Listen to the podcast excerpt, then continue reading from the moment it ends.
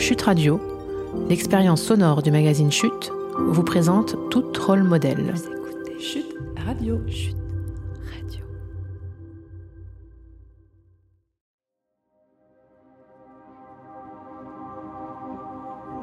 Bonjour à toutes et à tous. Je suis Aurore Bizikia, la cofondatrice du magazine Chute, et je suis très heureuse de vous présenter ce premier épisode de notre nouveau podcast, Tout rôle modèle. Pourquoi ce podcast et pourquoi nous intéresser particulièrement aux femmes?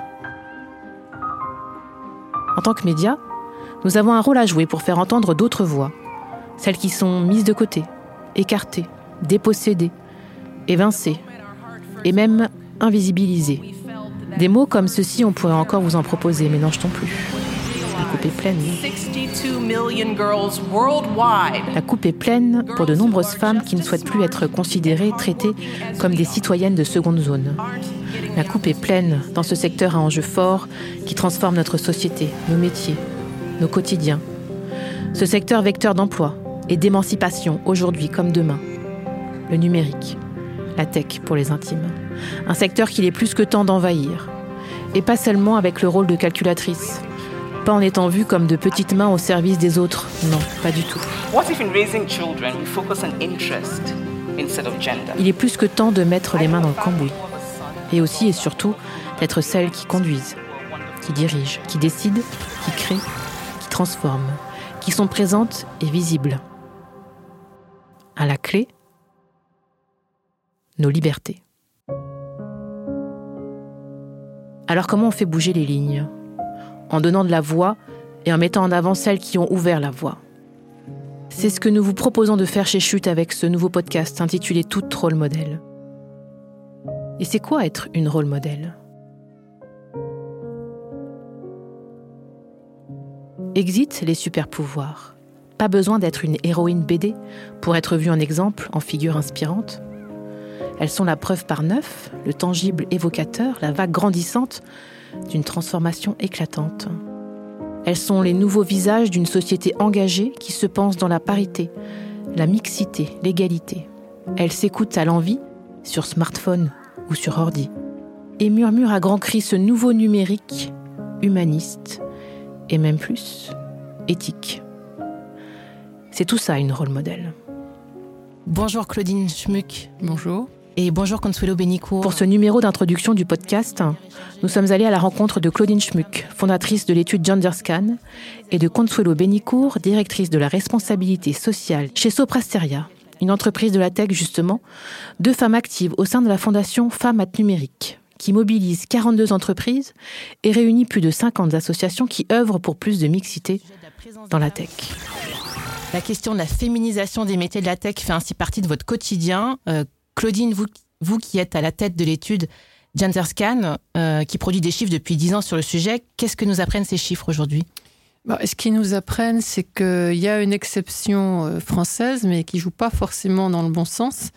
C'est-à-dire que en France, la, la, population de femmes qui travaillent dans la tech, qu'il s'agisse des femmes diplômées ou bien des femmes salariées, ben, dans les deux cas, elle est en diminution depuis une dizaine d'années, alors même que ce que l'on observe plutôt dans d'autres pays d'Europe, une tendance que l'on observe dans tous les pays d'Europe et plus largement même dans le monde, c'est que euh, la proportion de femmes augmente dans un certain nombre de ces pays. Donc on est une exception et pas tout à fait dans le bon sens. On n'est pas les seuls, mais bon, vous avez plus d'informations sur ces chiffres, sur cet écart entre la France et le reste des pays euh, européens? Oui, tout à fait. On a des chiffres euh, précis qui sont euh, des extractions qu'on a faites à partir des données Eurostat au niveau européen.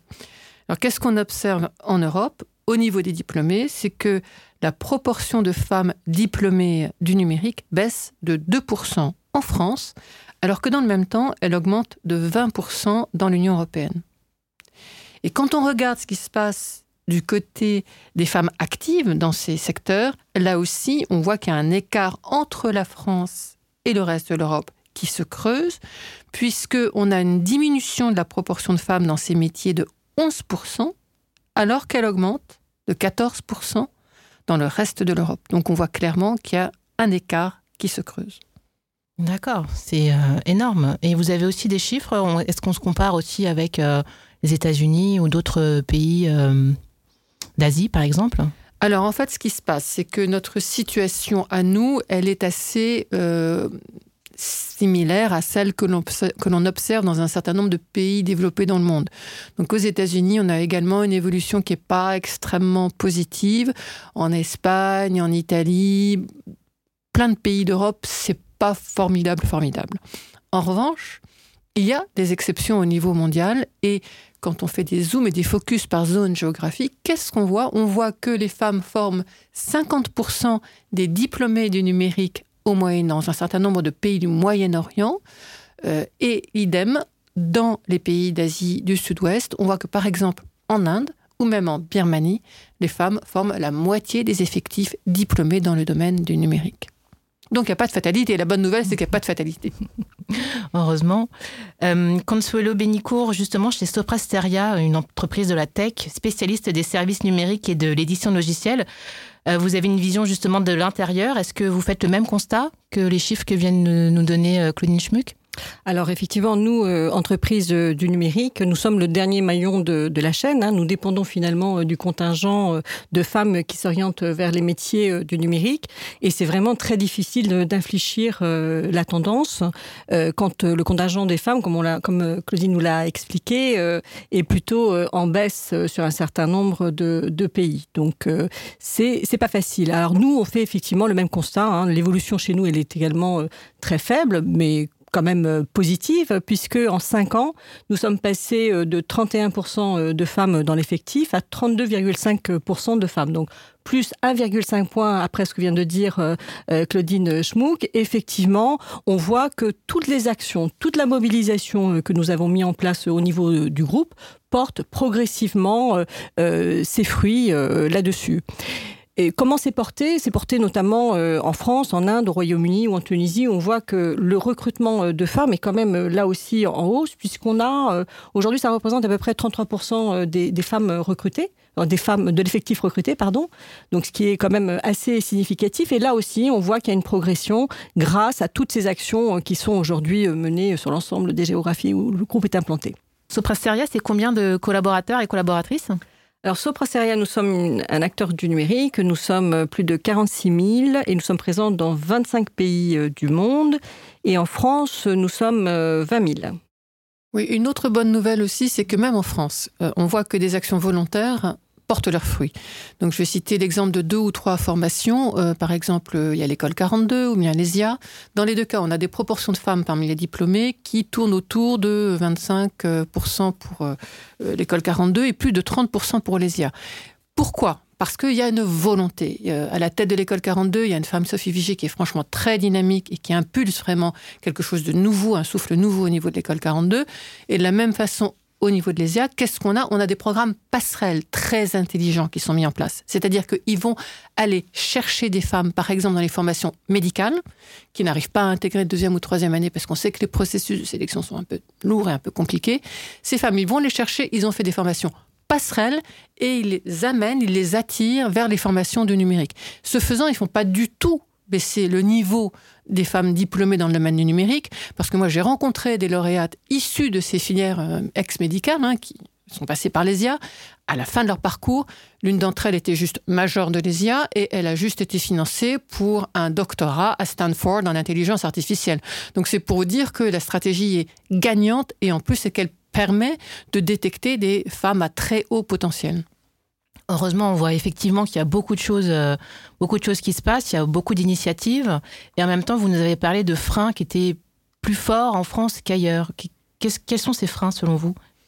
Il y a plusieurs euh, types de freins. Euh, il y a d'abord la perception qu'ont les tendances à avoir les que les parents ont de ces de ces métiers qui est souvent pas extrêmement positive.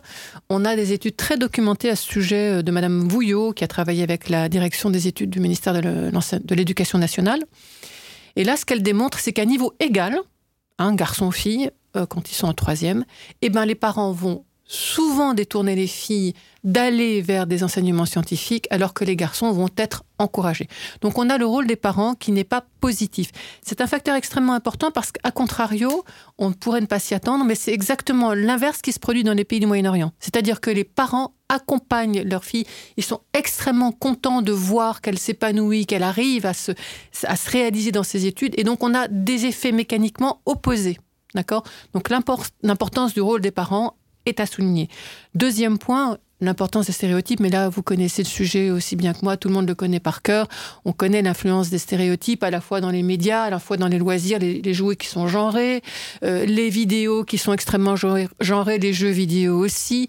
Et à ça s'ajoute récemment, pour les plus jeunes générations, l'effet à mon avis, un peu contre-productif des réseaux sociaux. C'est-à-dire qu'on voit que les réseaux sociaux renforcent des comportements stéréotypés. On a vraiment les filles qui sont cantonnées dans des comportements, discussions, jeux de chat, etc., etc., alors que les garçons vont dans les news, dans les jeux vidéo, etc.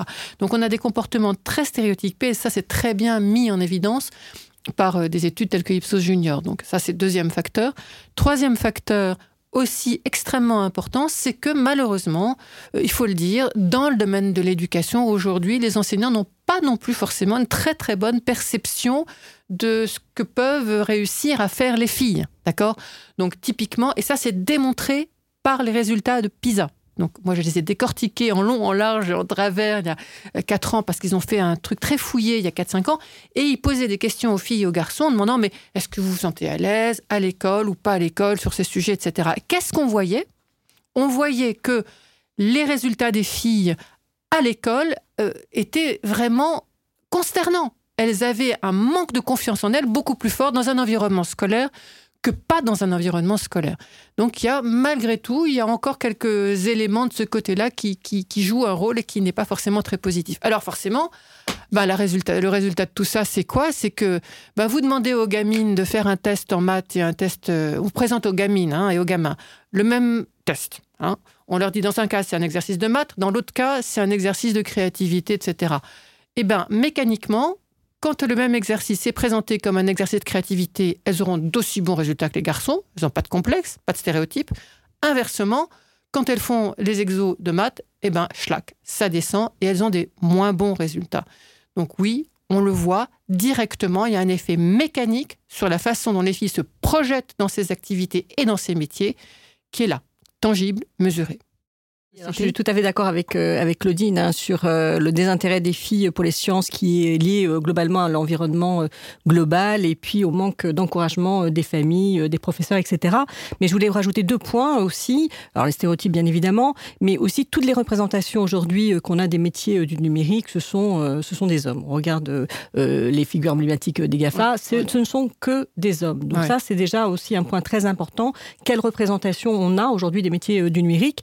Et puis un dernier point euh, qui est euh, celui euh, de la jeune fille voilà, qui, qui a eu son, son, bac avec mention très bien et qui peut se diriger simplement vers, vers une école d'ingénieur notamment et qui, qui, quand elle regarde les chiffres, c'est-à-dire qu'elle va se retrouver avec 90% d'hommes ou 80% dans le meilleur des cas. Donc c'est vrai que là aussi, c'est pas très encourageant pour les jeunes filles de se dire je vais me retrouver dans un environnement quasiment 100% mmh. Donc je pense que là aussi, il y a ce, ce, ce poids euh, de la représentation mm. euh, des métiers et notamment également dans les cursus. Ah oui, non, clairement, bien sûr, l'absence de rôle modèle ou le, trop peu de rôle modèle et les femmes sont inconnues. Mm. Enfin, mm. on n'arrive pas à, suffisamment mettre en lumière que finalement les femmes ont joué un rôle pionnier dans ce secteur. Enfin, comme on arrête, on arrête, on, parle beaucoup d'Ada Lovelace, d'accord. Enfin, Ada Lovelace, c'était quand même il y a deux siècles, quoi. Donc, il faut arrêter de parler d'Ada Lovelace, il faut parler des nouvelles. non, non, mais elles sont encore pionnières aujourd'hui.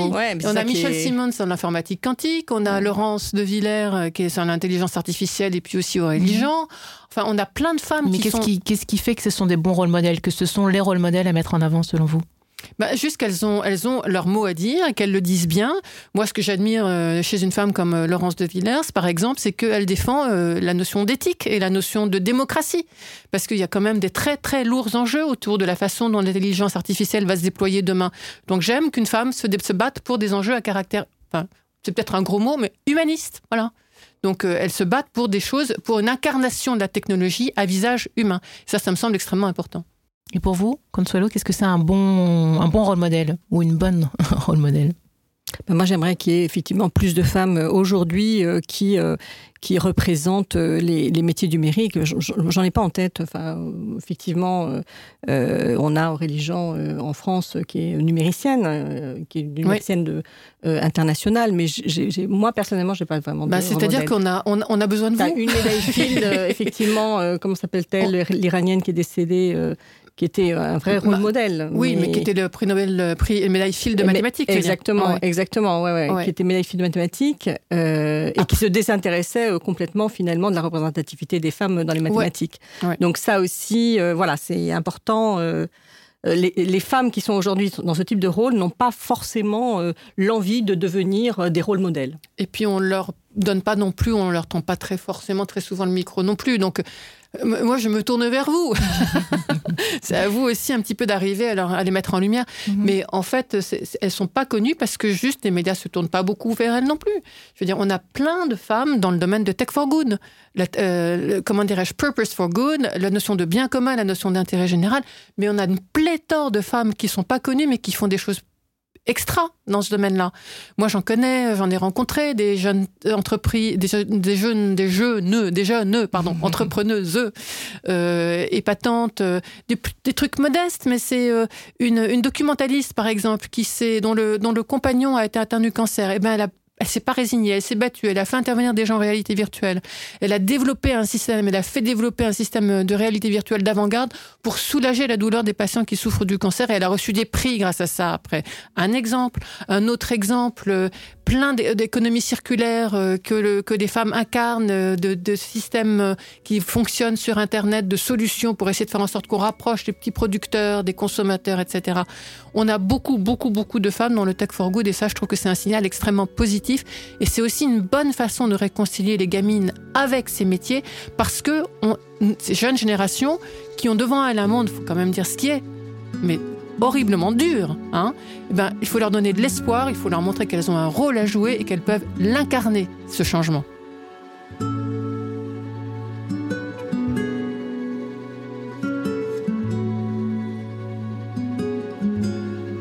On fait une pause?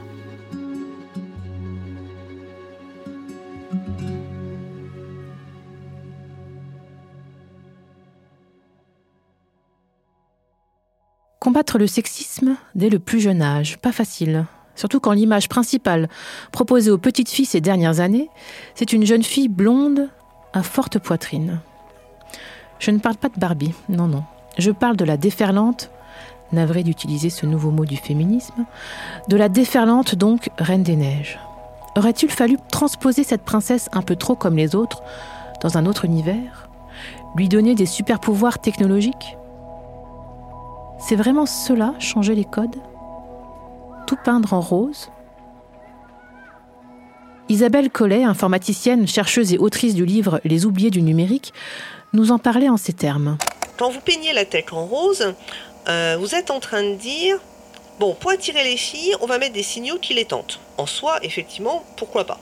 Euh, donc on va dire que la telle, c'est un univers de licorne, de chatons, de cosmétiques, de sentiments, d'émotions, ce qui est vrai aussi, mais ce qui n'est pas vrai seulement, évidemment, mais c'est vrai aussi. Euh, et donc comme ça, on va attirer des filles. Dans un premier temps, on peut avoir le sentiment que ça marche. Effectivement, ça attire. Mais ce qu'on est en train de faire, c'est de dire qu'il y a la tête avec un grand L et un grand T, et puis il y aurait une sous-tête spécifique, rose, euh, dans, lesquelles, dans laquelle les filles pourraient réussir. Donc en fait, c'est comme si on envoyait le message, ok pour les filles dans la tech, mais à condition qu'elles s'occupent que des trucs de nana. Donc en fait, c'est contre-productif par rapport à plus de mixité dans la tech en général. Évidemment, la tech, elle est ni rose, ni bleue, ni féminine, ni masculine. Euh, c'est intéressant de créer une tête plus mixte, mais pas de créer un ghetto à l'intérieur de la tête dans lequel on mettrait les femmes.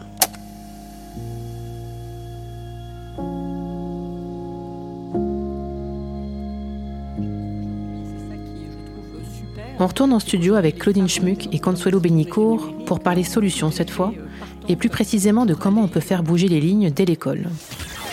Justement, vous, dans, vous avez aussi des actions avec Femmes Numérique, vous avez aussi des actions dans les collèges et lycées. Euh, vous faites aussi intervenir d'autres types de rôle modèles, j'ai envie de dire, et justement des femmes qui viennent témoigner de leur parcours. Qu'est-ce qui fait que justement, c'est plus elles que d'autres qui vont parler euh, justement aux jeunes filles, euh, aux jeunes garçons aussi, pour leur parler des métiers de la tech?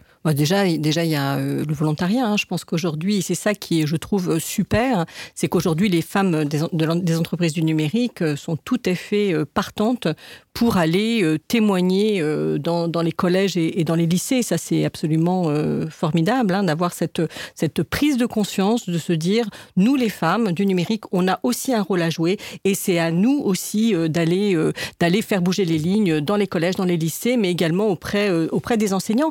Parce que c'est vrai qu'aujourd'hui, euh, les métiers du numérique, euh, bah, c'est pas si simple hein, non plus. Hein. Quand on dit euh, je veux faire médecine, je veux faire pharmacie, je veux être pharmacienne, tout le monde comprend très vite de il s'agit. Quand on dit je vais être architecte, je vais être data scientist, mm derrière ça, qu'est-ce qu'on met? Donc je pense que nous, acteurs du numérique, euh, Soprasteria notamment, on a un rôle majeur à jouer dans la simplification, la démystification également du métier du numérique pour amener justement euh, ces jeunes filles euh, vers nos métiers et leur dire que c'est possible. Et c'est là où les femmes du numérique, les femmes des entreprises du numérique ont un rôle à jouer et jouent un rôle sur le sujet avec, comme on le dit, des témoignages, des webinars, enfin voilà, toutes des actions qu'on peut mener dans les collèges, dans les lycées, mais également dans l'enseignement supérieur. Vous emmenez, vous, il y a des hum, personnes de Soprasteria qui vont dans les lycées, les collèges, parler de leur, euh, ah bah de leur expérience, oui. Comment ah ça bah se passe Bien sûr, on a aujourd'hui euh, plus de, de, 400 femmes et hommes qui sont euh, mobilisés euh, sur le, sur le sujet et qui, euh, grâce justement au formidable travail que font les associations, puisque nous, entreprises, on ne peut pas aller toquer une porte et dire je vais faire un témoignage. On a justement tout ce tissu d'associations qui mènent, qui font un travail formidable. Nous, on travaille notamment avec Elle Bouge, on travaille avec Job IRL, on travaille avec Femmes Ingénieurs, qui nous préparent finalement le terrain et qui nous amènent justement, qui nous donnent la possibilité d'aller intervenir dans dans les lycées. En plus, on a la chance d'avoir à disposition pour, euh, pour, nos, euh, pour nos collaboratrices, nos ambassadrices et nos ambassadeurs, des modules, euh, des, des, des, vidéos qui ont été faites, des petits e-learning qui ont été faits justement pour ne pas biaiser nos représentations. Parce que là, c'est aussi c'est important dans tous les éléments de langage qui vont pouvoir être euh, utilisé dans ces, dans témoignages et dans ces présentations, c'est extrêmement important de bien nous assurer, nous, entreprises, que nos collaborateurs et collaboratrices ne vont pas euh, justement euh, continuer à diffuser des biais. Donc, il y, a des, y a des sessions, il y a des e-learning qui sont à disposition des collaborateurs et collaboratrices pour, avant d'aller témoigner, s'assurer que le discours est tout à fait non biaisé. D'accord. Et vous, Claudine vous, vous, avez aussi des actions au sein des, des écoles, des collèges ou des lycées? Oui, on a une action qui s'appelle Science Factor. Donc en fait, si vous voulez, le cœur de l'action que, que, j'ai développée un peu dans la continuité de GenderScan, c'était de dire mais comment est-ce qu'on peut réconcilier euh, les ados avec ces métiers qui leur font un peu peur et qu'elles ont du mal à, dans lesquels elles ont du mal à s'investir? Et donc, euh, la solution que j'ai trouvée avec Science Factor, c'est de faire comprendre à ces ados que ce sont des métiers porteurs de sens. Et il y a le fait de le dire, mais il y a le fait de le vivre. Et donc, en fait, avec Science Factor, ce qu'on veut, c'est qu'ils le vivent. C'est-à-dire qu'on leur dit, ben, regarde autour de toi. Est-ce qu'il y a un problème que tu as envie de résoudre? Est-ce qu'il y a quelque chose que tu voudrais améliorer? Et donc, ça peut toucher l'environnement, ça peut toucher à la santé. Donc, avec euh, Soprasteria, justement, euh, on a eu un objectif assez ambitieux parce que c'est venir en aide à des euh, personnes qui souffrent de handicap, qui sont en situation de handicap. Et, et donc là, les ados reviennent vers nous, collège et lycée, euh, avec des idées. Et notamment sur le prix euh, Soprasteria, c'est, on a eu des, surprises absolument épatantes. Donc, euh, parce, que, ce, parce que ce sont des mmh. élèves mmh. qui viennent de REP. REP, ça veut peut-être pas dire grand-chose pour vos éditeurs, parce que quand on n'est pas dans le jargon, ça veut rien dire. Mais ça veut dire globalement des élèves issus du milieu social très défavorisés. Hein, parce qu'en plus c'est une REP+, donc c'est à Roubaix, c'est pas une zone facile, voilà. Et donc on a eu ce projet qui a été porté par une tutrice, parce qu'il faut quand même souligner que les personnels enseignants, le personnel qui accompagne les ados, c'est juste, c'est vraiment des, des, gens épatants, quoi. Enfin vraiment. Et donc ils ont mobilisé une petite équipe d'élèves, dont euh, deux qui souffrent de, de, qui sont en situation de handicap, Ils ont imaginé une solution parce qu'ils sont, ils sont partis de leur expérience. Ben, ce, sont, ce dont ils se sont rendus compte, c'est que pour aller d'une classe à une autre, ce qui est facile pour vous parfois, mm. euh, donc euh, ben, c'est facile pour nous, mais pour un élève en situation de handicap, se repérer dans son collège, changer de salle d'un cours à l'autre, mais c'était un casse-tête. Alors les autres gamins se moquent de lui, on le chahute, etc. Résultat, ben, il est en retard euh, à la classe d'après et tout. Enfin bref, c'est un truc que les mômes vivent très très très mal. Donc ils ont juste imaginé une, solution pour les guider dans le collège, une solution numérique. Et donc voilà, donc on a ces, ces, mômes qui ont imaginé ça, qui ont fait la petite vidéo pour nous montrer comment ça devait marcher, qui ont commencé à faire les petits écrans, etc. Et aujourd'hui, bah, j'ai la joie de les accompagner parce que, euh, si vous voulez, l'idée, c'est pas seulement qu'ils nous apportent des projets, qui nous racontent leurs rêves, mais c'est qu'on les aide à le concrétiser. Moi, ce que je veux avec Science Factor, c'est que c'est le début de l'aventure quand ils sont lauréats. On leur tient la main, on essaye de leur montrer comment ça peut marcher. Et là, on a, ben, on a la chance d'avoir Sopra à nos côtés, donc on est en train de les guider pas à pas pour euh, qu'ils voient comment est-ce qu'on peut développer la web app, qui pourra leur venir en aide à eux et peut-être aussi à d'autres collèges et lycées euh, en France. Donc c'est tout, toute l'idée, c'est globalement que les mots viennent avec leur idée, qui recréent du sens parce que c'est eux qui sont en train de créer les métiers de demain quand ils font ça, d'accord? C'est eux qui découvrent les métiers du graphisme, c'est eux qui découvrent comment ça marche une web app, etc. Donc c'est eux qui sont en train de vivre de l'intérieur le truc. Et après, quand, quand on raconte cette histoire, ben, tout le monde peut se projeter dans cette histoire-là. Tout le monde peut se dire, ben, moi aussi, je pourrais faire ça. Parce que les mômes qui ont imaginé ça, c'est juste des mômes issus de milieux très défavorisés. C'était pas les meilleurs de la classe. Ça montre que c'est à leur portée. Hmm. Vous dites c'est eux. J'imagine que c'est un eux. Eux au sens large, elle, oui. Oui, oui, parce que malheureusement, c'est difficile le, le, le la, verbalisation inclusive. Ou alors il faut que je m'astreigne à dire elles et eux à chaque fois. Je veux bien, d'accord. Mais j'imagine que oui, vous ce sont des, des, des classes mixtes ah, mais c'est des chefs d'équipe. Et là, c'était trop, trop la, la, la, chef de l'équipe euh, Chalimao, euh, le GPS dont je vous parlais, c'était une gamine qui était totalement en retrait, autiste, en vraiment totalement comme ça. Quand elle est venue pour les auditions, d'ailleurs, elle se cachait, on n'arrivait pas à la photographier, elle voulait pas qu'on la photographie. Mm. Puis alors, on a vu comme une petite fleur qui s'est ouverte, ouverte, ouverte, ouverte, ouverte, ouverte, et à la fin, elle a accepté de se faire prendre en photo. Elle est intervenue euh, dans les petites radios locales, les télévisions locales, etc chouette. Petit aparté. Elle en dit quoi, Sophie Vigé, la directrice de l'école 42, cette école qui forme au métier du numérique fondée par Xavier Niel, oui oui, celui qui avec Free dit avoir tout compris. Les jeunes femmes que nous recevons à nos tests d'admission réussissent moins bien que les hommes, déplore-t-elle. Elles ont tendance à se freiner à la première déconvenue. C'est l'effet golem, moins on en attend de moi, plus je sous-performe. À relire dans le numéro 1 de Chute Magazine, La femme et l'avenir de la tech. On revient de nouveau en studio avec Consuelo Benicourt et Claudine Schmuck. Notre échange cette fois-ci porte sur le rôle essentiel de l'entreprise pour faire émerger les rôles modèles et faire bouger les lignes. Vous avez commencé à en parler, euh, Consuelo, justement du rôle de l'entreprise pour être un levier pour faire bouger les lignes. Vous faites euh, justement partie aussi toutes les deux de, de Femmes Numérique qui agit dans les, dans les écoles mais aussi en entreprise. Quelles sont les actions concrètes que vous menez également en entreprise ou quelles sont les actions concrètes qu'on pourrait voir en entreprise, dans l'organisation du travail notamment? Alors, euh, je pense euh, d'abord, il faut un, un, investissement et une impulsion qui vient de la direction générale. Je pense que pour lancer toute action dans une entreprise, il faut avoir vraiment la conviction, une direction générale qui est convaincue effectivement qu'il faut mener des, actions. Et c'est le cas aujourd'hui euh, chez nous au sein de Soprasteria. Euh, on est engagé aujourd'hui euh, depuis de nombreuses années de, sur une démarche de, lutte contre toute forme de discrimination, et notamment pour attirer des femmes dans le secteur du numérique. Donc euh, toutes les actions euh, qu'on mène en faveur de l'égalité euh, professionnelle, elles s'articulent autour de, de, trois grands axes hein, qui sont bah, attirer plus de jeunes filles dans les parcours scientifiques, avec les témoignages dont on a parlé tout à l'heure des femmes et le réseau Passerelle, accélérer la féminisation du management, ça aussi, c'est un point euh, hyper euh, important. Et puis, euh, former à la prise de conscience de l'impact des, stéréotypes dans l'entreprise. Donc voilà, toutes les actions qu'on mène, elles s'articulent autour de ces trois axes. Et en 2019, on a mis en place un programme international qui s'appelle Together for Greater Balance, qui est impulsé là aussi par la direction générale, où on a vraiment souhaité associer nos collaborateurs et lancer vraiment un exercice d'intelligence collective pour voir avec eux euh, quelles pourraient être finalement euh, les actions euh, qui pourraient être menées pour justement servir les trois, les trois axes que je viens de, de, décrire.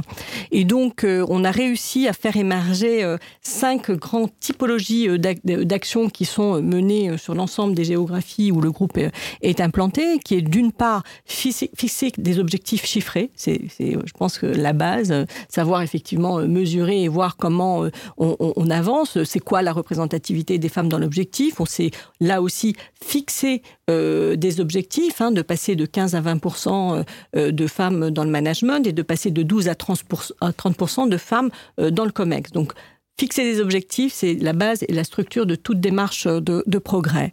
Ensuite, il y a changer les comportements, les mindsets, c'est sensibiliser, former et, euh, agir. Euh, justement, euh, comme je disais tout à l'heure et comme on l'a dit à plusieurs reprises, l'impact des stéréotypes dans le processus de décision est majeur. Il faut vraiment travailler là-dessus et on y travaille tous les ans. Et là aussi, sur toutes les géographies, on a des programmes de formation le, sur le sujet. Mais il y a aussi tous les aspects également euh, pour prévenir les situations de harcèlement sexuel et d'agissement sexiste. Là aussi, on y travaille et on a des plans de formation euh, qui sont euh, déployés. Ensuite, il y a l'accompagnement des carrières et l'évolution des femmes. Nous avons des programmes de, mentorat aujourd'hui dans un certain nombre de, pays qui accompagnent justement les, talents féminins, mais également les hommes, pour justement accélérer l'évolution de carrière des femmes. Ensuite, on a aussi beaucoup parlé des rôles modèles. Mhm. C'est vrai que c'est très important euh, d'avoir aujourd'hui euh, euh, des femmes inspirantes pour susciter des, vocations et faire comprendre finalement les parcours et le chemin à suivre pour accéder à ces fonctions et, à ces postes. Et puis, un autre point qui est essentiel, qui est le fait d'encourager les réseaux mixtes. C'est très important. Et je, signale bien mixte, mhm. puisqu'aujourd'hui, on est convaincu que pour agir sur la mixité, il faut travailler euh, voilà, sur la mixité avec des femmes et des hommes sur, euh, sur le sujet. Donc, vous voyez, il y a beaucoup d'actions euh, concrètes qui sont aujourd'hui menées, des campagnes de sensibilisation chaque année qui sont lancées et impulsées par la direction générale, avec des conférences qui sont proposées à l'ensemble de, de, nos collaborateurs, et puis des cycles, comme je disais, de, de conférences qui sont animées par, par des, des personnes emblématiques. D'accord. Et euh, Claudine, vous, sur l'organisation du travail, qu'est-ce, que, qu'est-ce qui pourrait être fait Qu'est-ce qui pourrait évoluer Écoutez, en fait, euh, ce, que vient de dire euh, Consuelo est extrêmement mhm. important. Donc, en fait, c'est vrai que en fait, la démarche de Gender Scan, c'est effectivement de, de, de, mesurer. Hein. Donc, c'est-à-dire que pour, pour compter, il faut se compter. Et tout part par de la définition d'indicateurs chiffrés que l'on suit. C'est ce qui permet de mesurer si on progresse ou si on régresse. Donc ça, part de là. Et euh, ensuite, euh, nous, il y a trois grands champs que l'on observe. C'est l'organisation du travail que vous venez d'évoquer, la gestion de carrière et ensuite l'accompagnement de, la parentalité. Euh, donc sur ces sur ces sujets, je vais pas répondre directement à votre question, euh, mais plutôt abonder dans ce que vient d'évoquer euh, Consuelo, donc l'importance des objectifs chiffrés, euh, la, notion de travailler sur les comportements, parce que des, un des chiffres un peu catastrophiques qu'on a sorti il y a trois ans, c'était le fait qu'il y a 40% de femmes qui sont diplômées des STEM, qui quittent ces métiers dans les 10 à 15 ans qui suivent. Ça, il faut le garder à l'esprit. Quand je l'ai sorti, ça a fait très mal. Il y a beaucoup de gens qui n'ont pas voulu entendre ce chiffre. Heureusement, j'ai pas été toute seule. Il y a eu MIT et Stanford qui ont produit la même mhm. chose. Donc, du coup, ça devenait audible. On a ce problème. Comment est-ce qu'on l'adresse? Et il faut des politiques volontaires comme celle que vient de décrire Consuelo pour l'adresser. Ça m'amène directement au deuxième point qu'a été qu'elle évoquait, donc le changement de comportement. Il faut travailler sur les stéréotypes et notamment le sexisme. Un des facteurs qui explique qu'il y a pas mal de femmes qui s'en vont, c'est ces comportements sexistes. Ça peut se traduire par des comportements où globalement on va pas vous écouter quand vous prenez la parole, on va juste considérer que ça n'a pas, pas forcément beaucoup d'intérêt, on va vous confier des tâches mineures alors que vous avez un diplôme extrêmement qualifié, on va pas gérer votre progression de carrière de façon conséquente. Et ça, c'est les formes soft. Il y a des formes plus hard. Donc la notion de travailler sur le comportement et aussi de, systèmes qui permettent de prévenir le sexisme, mais aussi de le sanctionner, hein, c'est important. Troisième point, l'accompagnement de carrière extrêmement important parce qu'il faut que c'est. On est le fruit de notre culture. Donc, euh, si déjà vous n'avez pas confiance en vous euh, dans l'éducation, etc., il faut qu'on apprenne, il faut qu'on vous donne confiance en vous, il faut qu'on vous donne les outils pour gagner cette confiance. Le mentorat est très important parce que ça, les enquêtes qu'on a montrées, qu'on a menées, montrent que les femmes qui sont accompagnées par des actions de mentorat, mais aussi elles s'épanouissent. C'est un levier formidable. Donc ça, c'est extrêmement important. Et euh, sur la notion euh, des réseaux mixtes aussi, c'est fondamental. Bon, là, il se trouve que dans le Gender Scan de cette année, on, a co-construit l'enquête avec des 150 partenaires dans le monde entier. Hein, c'est un challenge. Bon, on, j'espère qu'on va le réussir. En tout cas, la première étape a bien marché. Parce qu'un des premiers sujets qu'on a attaqué, c'est celui de la valeur ajoutée des réseaux mixtes, avec un réseau qui s'appelle Interel, qui regroupe toutes les grandes, enfin beaucoup de grandes boîtes de, de la tech, etc. Ils ont fait un colloque le 4 mars et on leur a sorti en avant-première les résultats sur les questions qu'ils avaient posées. Et ça montre que clairement, les réseaux mixtes en entreprise, ça peut creuser une différence, ça sort les femmes de leur isolement, Là aussi, ça leur donne confiance en elles, ça permet un échange d'expériences. Et on voit aussi que ça fait euh, bouger des éléments positifs en entreprise, euh, ça fait bouger ces stéréotypes dont on parlait juste avant. Donc, c'est un impact très, très positif, tel point qu'on était super content parce que Marie-Josie Berman, qui a assisté à l'exposé de, des résultats de l'enquête, a dit ah, bah, C'est super, il faut vraiment qu'on en parle tout de suite à Elisabeth Moreno. Donc, oui, je pense que les réseaux mixité, c'est important. Comme quoi, nos salariés, hein, ils, ont des, bonnes idées. Mais l'intelligence collective. Euh, exactement. Exactement. Oui, oui. Structurer la démarche. Surtout quand on embarque également les femmes. Exactement. Consuelo, comment vous faites pour que les femmes se sentent bien dans l'entreprise Soprasteria? Alors en France, Soprasteria fait partie du classement des 40 entreprises de plus de 5000 salariés où les femmes se sentent bien. C'est euh, l'index euh, Happy at Work euh, de Choose My Company. Donc c'est déjà un bon indicateur voilà, qui montre que les femmes aujourd'hui effectivement se sentent bien. Pourquoi?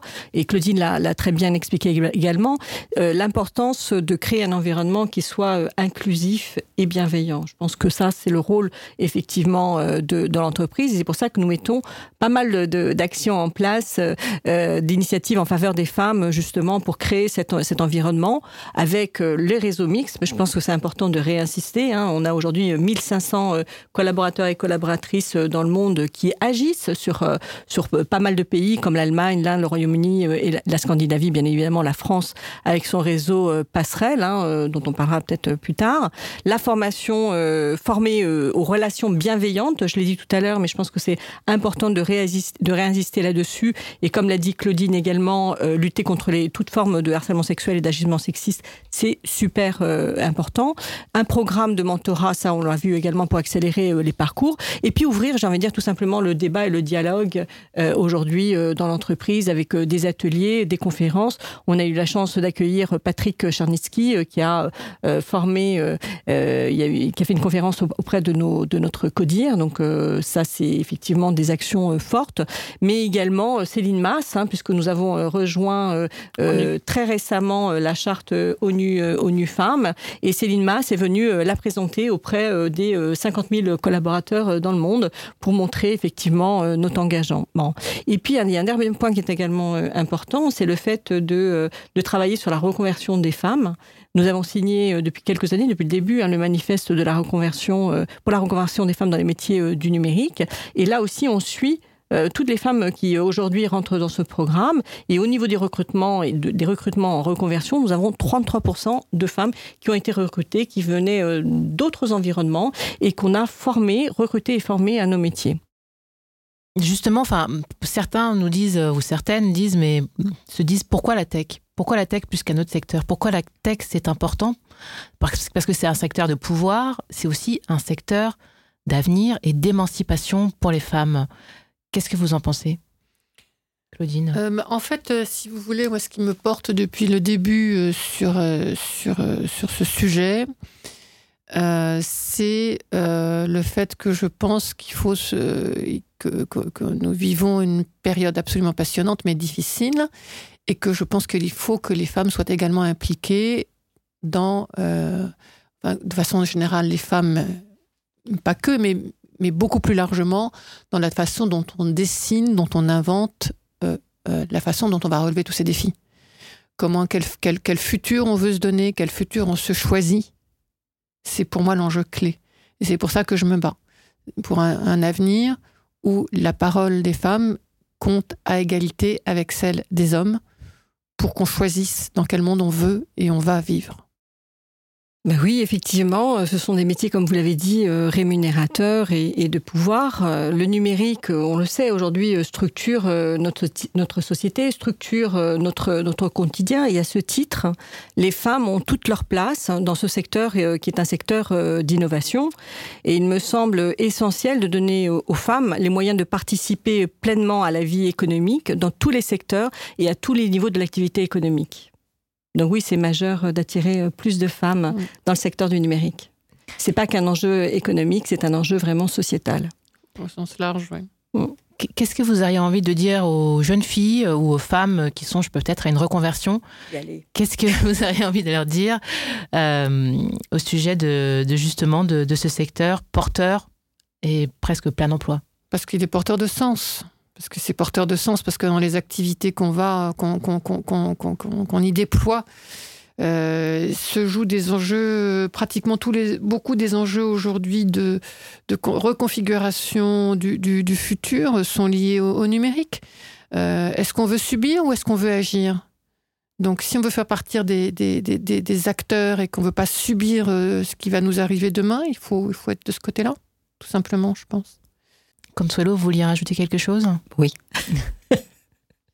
Euh, moi, j'ai envie de dire tout simplement euh, d'y aller. Hein. Ce sont des métiers euh, parfaitement faits pour les femmes et, le numérique, comme j'ai dit, c'est un secteur d'innovation qui a besoin d'une vraie diversité de représentation du monde pour participer au, développement de ce secteur qui, comme je l'ai dit, structure notre société, structure notre quotidien et c'est un, vraiment un secteur qui nous concerne tous.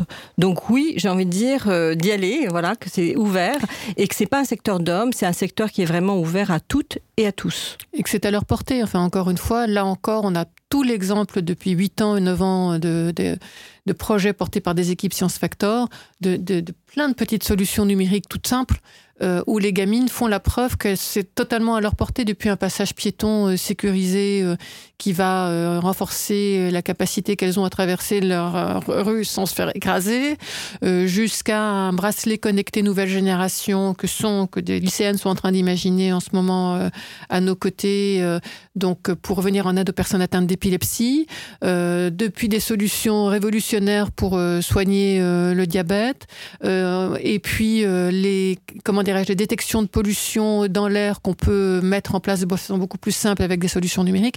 il n'y a rien euh, qu'on ne puisse imaginer euh, avec, euh, avec le numérique aujourd'hui qui nous permet d'être pleinement actrice de ce monde dans lequel on va vivre. Merci beaucoup Claudine Schmuck, merci beaucoup Consolo Benicourt pour cette... On ajoute quelque chose Merci à vous. Merci. La faible présence des femmes dans mon métier est une véritable anomalie. C'est un échec auquel on ne s'habitue pas. Ceux qui craignent que les femmes prennent le pouvoir ne sont peut-être pas aptes à diriger un business. Ces quelques lignes viennent d'un PDG du numérique, Arnaud de Birmingham, à la tête de l'entreprise de cloud Scaleway. Et elles sont un signe d'espoir. À explorer dans le numéro 1 de Chute Magazine, La femme et l'avenir de la tech.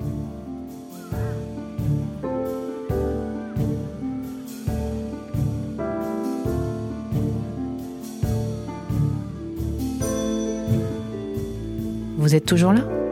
Super. On espère bien que l'expérience auditive vous a plu, peut-être même convaincu. Maintenant que le constat est posé, qu'on a fait un vrai rappel de la situation, il est temps d'aller à la rencontre d'autres modèles, de ces femmes qui ouvrent la voie et qui changent la donne. On vous en présente d'autres bientôt sur Chute Radio. Restez à l'écoute. Vous écoutez radio. Chut.